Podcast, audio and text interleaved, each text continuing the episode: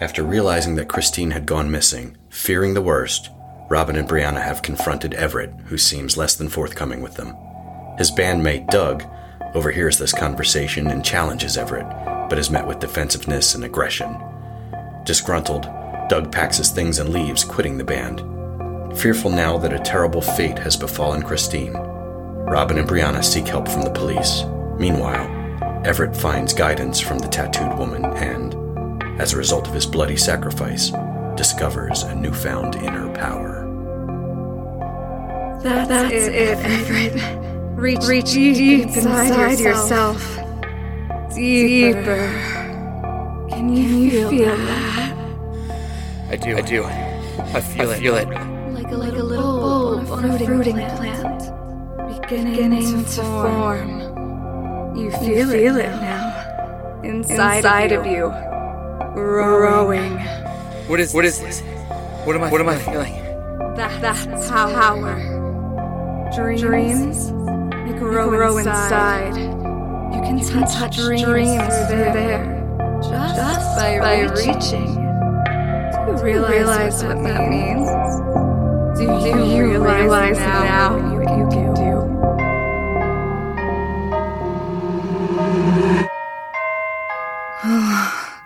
this isn't good. Not good at all. What? What do you mean?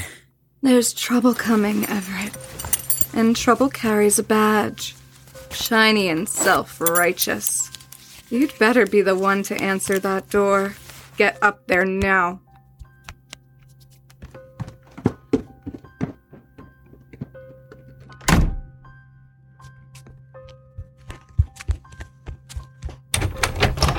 Afternoon, officer. Chief. Chief Marino. And you are? Renting. Just renting for a couple more weeks, so if you're looking for the owner, he's not here. What's your name, son? Everett. You got a last name? Nicholas. Well, Everett Nicholas. You're who I'm looking for, actually. See, I'm looking for a local, a young lady by the name of Christine Schultz. Word is she's been hanging out here with you. Schultz, huh? So that's her last name. So you do know her? Not really all that well. Why? Did she. Is she in some kind of trouble? When's the last time you saw her? Yesterday. And where was that you saw her? Here. She was here. She just left. No explanation, no nothing. She left in a hurry, just got in her car and took off. I thought it was odd, but whatever. Did something happen? She's not in any trouble. We're just looking for her. How would you describe the nature of your relationship with Miss Schultz? Ain't no relationship. Like I said, she was just hanging out for a few nights. Hanging out? Yeah. You know these fangirls. We're a band. Just running out the mansion here long enough to record our next album. A band? You don't say. Anything I would know? Have you ever heard of Factories of Ruin? Ah, yeah. I heard of your band. Now, me personally, I'm more of an old Motown kind of guy. That and classic rock. But my stepdaughter, she listens to your music. She's a fan of yours, all right. Oh, yeah? Mm-hmm. Spent a weekend with her and two of her friends. Drove them down to the city to see your band play at Madison Square Garden. no shit. Bonding time. That's important and all, especially with blended families. Got to keep that ship running smoothly, you know what I mean? I hear you. Well, I'll be damned. Factories are ruined. All that screaming and loud guitars and such. Yep. Yeah, that's us. Tell you what. Why don't I run aside here real quick? I've got some promo glossies. I can give you an autograph for your stepdaughter. Oh man, she'd like that. I'm sure she'd like that. But no, I don't want your autograph. You see, the thing about my stepdaughter is she can be really enthusiastic about her bands and her music and all that kind of stuff. She can get caught up in it. You see, she's young and she's dumb. She doesn't know what good music is yet. Now, you want to know what I think? My theory is that she just followed the crowd and fell into some bad music. Pretty awful music, actually and she didn't realize what she was getting into. She didn't know any better. Did she? I'm trying to get her to listen to something a little more honest. So, no, you keep your autograph, Everett Nicholas. And you keep an eye out for Christine Schultz and hope she turns up. If she does, or if you rethink any of the answers to the questions I just asked you, well, You just give me a ring.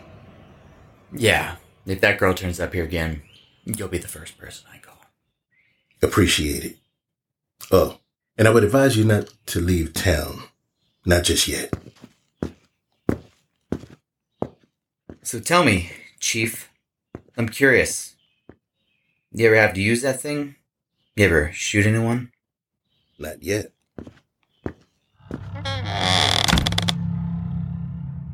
Shit.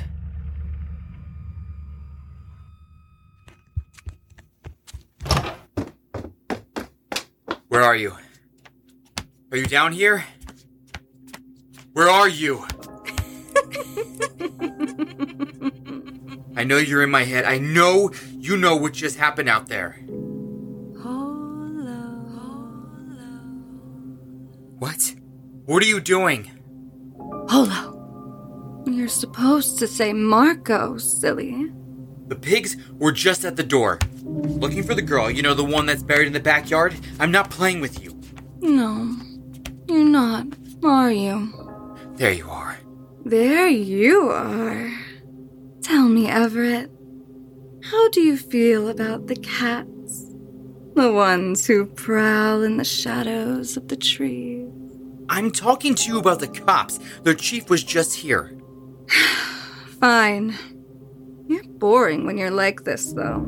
He knows, he knows. He saw right through me. Of course he did. He was shaking in the tree to see what fell out. He knew exactly what to look for. And you have tells. I hate to break it to you. So what do we do? We? What do you mean by we? We're in this together. I killed her for you. You killed her for me. You did no such thing. You killed her for you. I laid out the pathway for you, the pathway to power, and you chose to take it. But the path is a messy one, and it's your mess to clean up. I told you that. That doesn't just mean mopping up the blood, it means taking care of all the loose ends. I can't do that for you, Everett. And if you're not strong enough, if you don't want it badly enough, well, no, no. Uh, I am. I'm strong enough. I do want this. Just help me. Tell me what you want me to do, and I'll do it. Whatever it is, whatever it takes. I'll do it. I'll do it. You're almost there, Everett. Don't worry about the badge. By the time he figures it out, and he will, he'll find the car. He'll find where the body is buried. But by then, it'll be too late.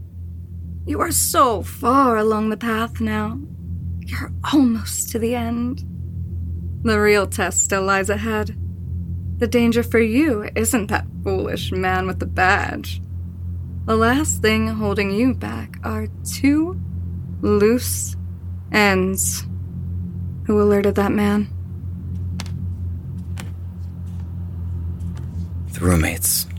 The roommates. Two more sacrifices will buy your ticket on a dark ride.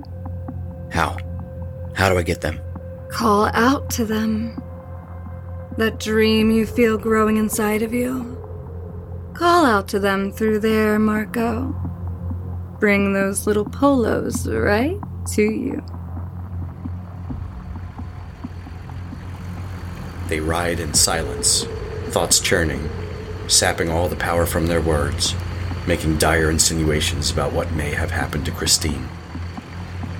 Robin pulls over to park outside their apartment, kills the engine, but makes no further move to exit the car. Instead, she stares off at some distant point, lost to her thoughts. The air feels stale and heavy between them as Brianna watches her, hanging on for any sign of movement, any word from Robin, but she's in another landscape within her head, and, judging by her expression, the territory is solemn and grim.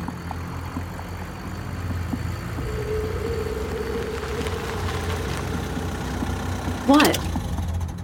Robin? Are we going in? What? What is it? Robin? Why are you. No. No, that's not it. She's fine, Robin. We don't know what happened. She could be. She's fine. The police are just going to find her. That's all. What are you doing? Stop it! Why are you crying? I've I've never seen you cry before and you're freaking me out. No. Robin, please. Stop it. It's not that. She's okay. Christine is okay. It's it's going to be okay. No, Robin, no. It's not that.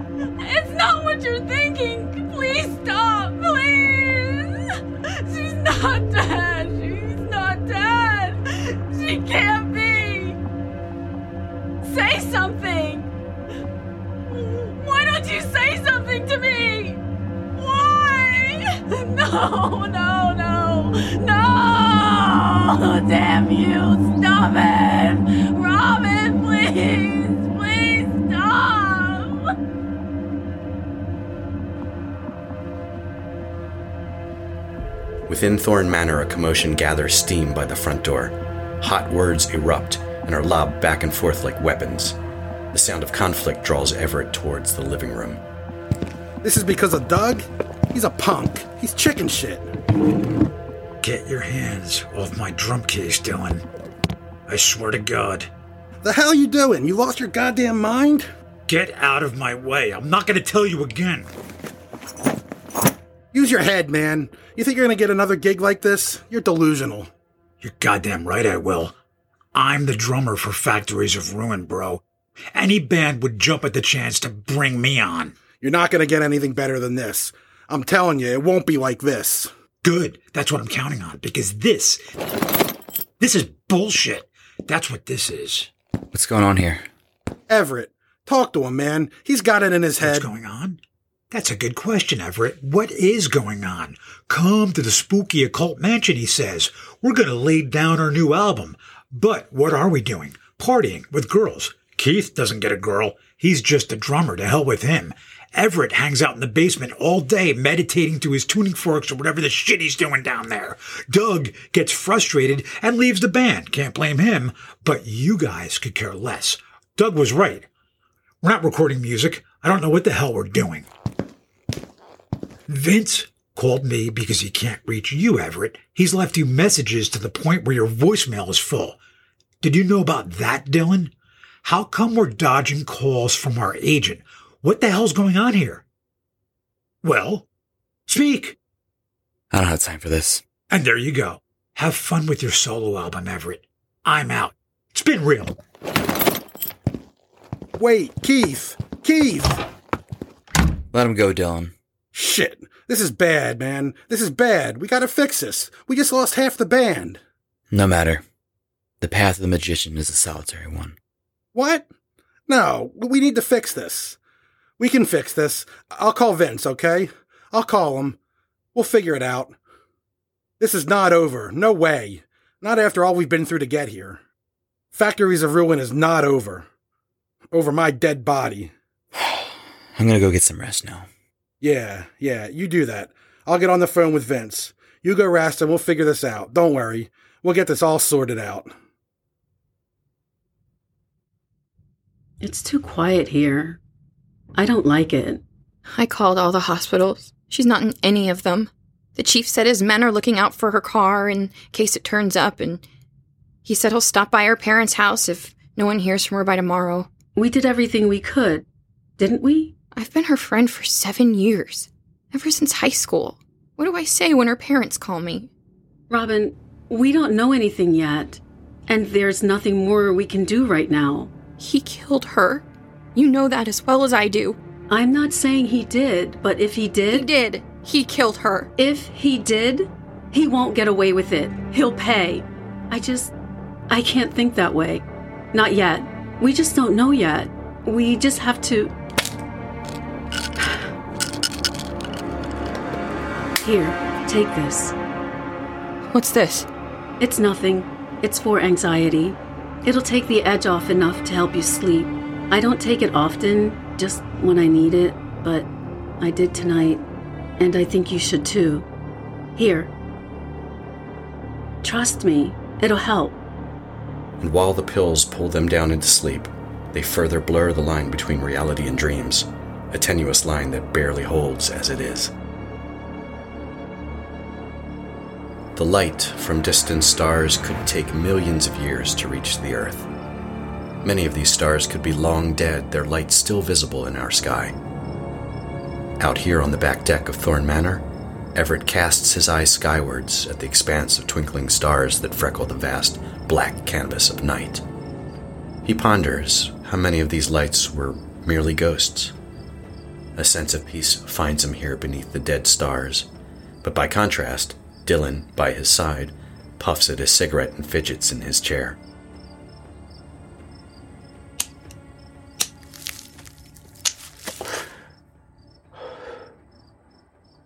I'm telling you, man, we can make this right. This isn't the end. We came too far. We fought too hard to walk away now. Factories of Ruin is a household name, for Christ's sake. Let me talk to Keith. I think we can get him back on board. Now, Doug, that might be another story. The hell with him, though. He's replaceable. The way I see it, any bass player worth his salt would jump at the chance. This doesn't have to be the end, you know? That's all I'm saying.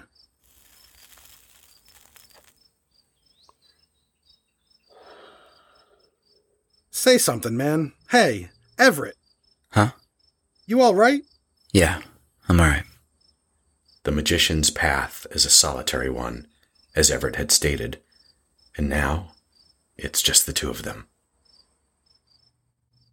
When Dylan was a boy, his parents led an active life.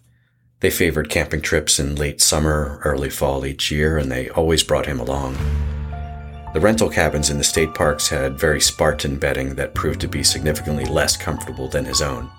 Despite this, it was on those trips that Dylan enjoyed the best nights of deep sleep in his entire life. There was something about that mountain air, how it grew crisp and thick at night. It enveloped him like a blanket and cocooned him in a slumber so deep and so still that it felt as if he were sinking into the trenches of a black and nameless ocean. After a slumber like that, adjustment to the waking world came gradually. Perhaps it was the exhaustion from the preceding days and the nights of partying. Perhaps it was the strife and conflict of the band falling apart. Either way, tonight Dylan finds himself in the depths of one of those slumbers he's not experienced outside of his childhood mountain trips. Hints of dreams edge their way towards his consciousness but prove to be elusive. Whatever prods him awake in the middle of the night, it's a fumbling, awkward climb back into wakefulness. Dylan opens his eyes, rubbing sleep from them with the palms of his hands. The bedroom around him comes into view, hazy at first, but then gaining clarity. A shirtless figure stands over the bed, and as his mind finds its focus, he recognizes that figure.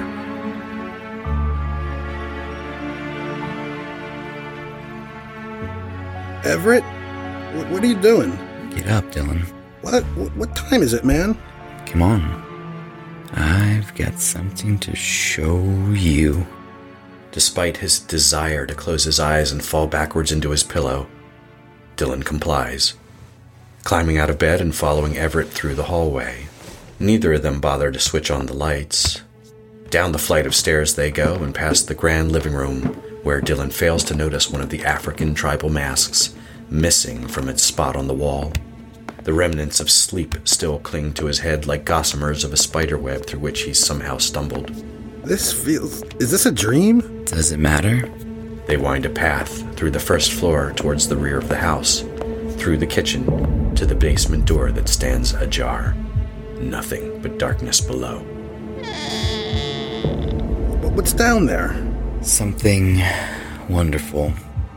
And I want to show you. The wooden stairs groan as Everett descends into the basement, and Dylan follows a few steps behind. You have to see this. By the time Dylan reaches the bottom of the stairs, Everett has already slipped into the shadows unseen. As Dylan struggles to regain the sight of him, another unexpected form slinks forward from the blackness to his left. A beautiful woman, nude, her body covered in tattoos.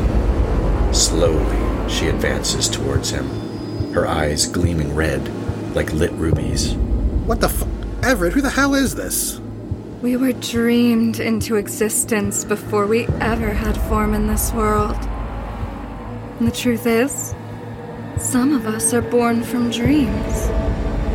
And some of us are born from nightmares. What? Show him. Dylan, his attention focused on the tattooed woman, fails to see Everett spring towards him from his right flank until it's too late. Wearing the tribal mask over his face and with the axe poised high above his head, Everett brings down the axe with all of his might. Chala, Abe, ah! Ate. Nag, ah! Un, Tu. Chala, Abe, Ate. Nag, Un, Tu. Chala, Abe, Ate. Unag, Un, Tu. Elsewhere, Robin finds herself once again weaving in and out of a light and dreamless sleep, like a needle threading through the fabric of both the waking and sleeping worlds, stitching the two together into an unlikely tapestry. Unsure in this moment which side of the tapestry she occupies, Robin hears someone tiptoeing through the carpet past her door and towards the living room. Without hesitation, she springs out of bed, slipping the mace spray into the pocket of her pajama shorts, and follows in pursuit of the footsteps. Once again, in the middle of the night, she finds Brianna dressed in her own sleeping clothes, lurking in the gloom of the apartment. This time, instead of the kitchen, the front door yawns wide open and Brianna lingers in its threshold, facing the street outside. She stands rigid, transfixed. The only movement around her comes from the warm breeze that wafts through the doorway, ruffling the edges of her t shirt and lifting the stray strands of her hair. She must be dreaming, Robin concludes. Sleepwalking again. Brianna. Brianna. Hey, girl. Robin recalls the sleeping pills and wonders whether they may have contributed to these episodes of sleepwalking. She takes a cautious step closer to Brianna, then another, with the intention of gently coaxing her roommate back into bed. She's careful not to take an approach that may be too quick or too jarring. Brianna. Brianna. In response, Brianna turns around, eyes open as if awake. This is a dream. We're not here. We're in the house. We're in the house right now, and we're in danger. Robin, you've got to wake up. Ah!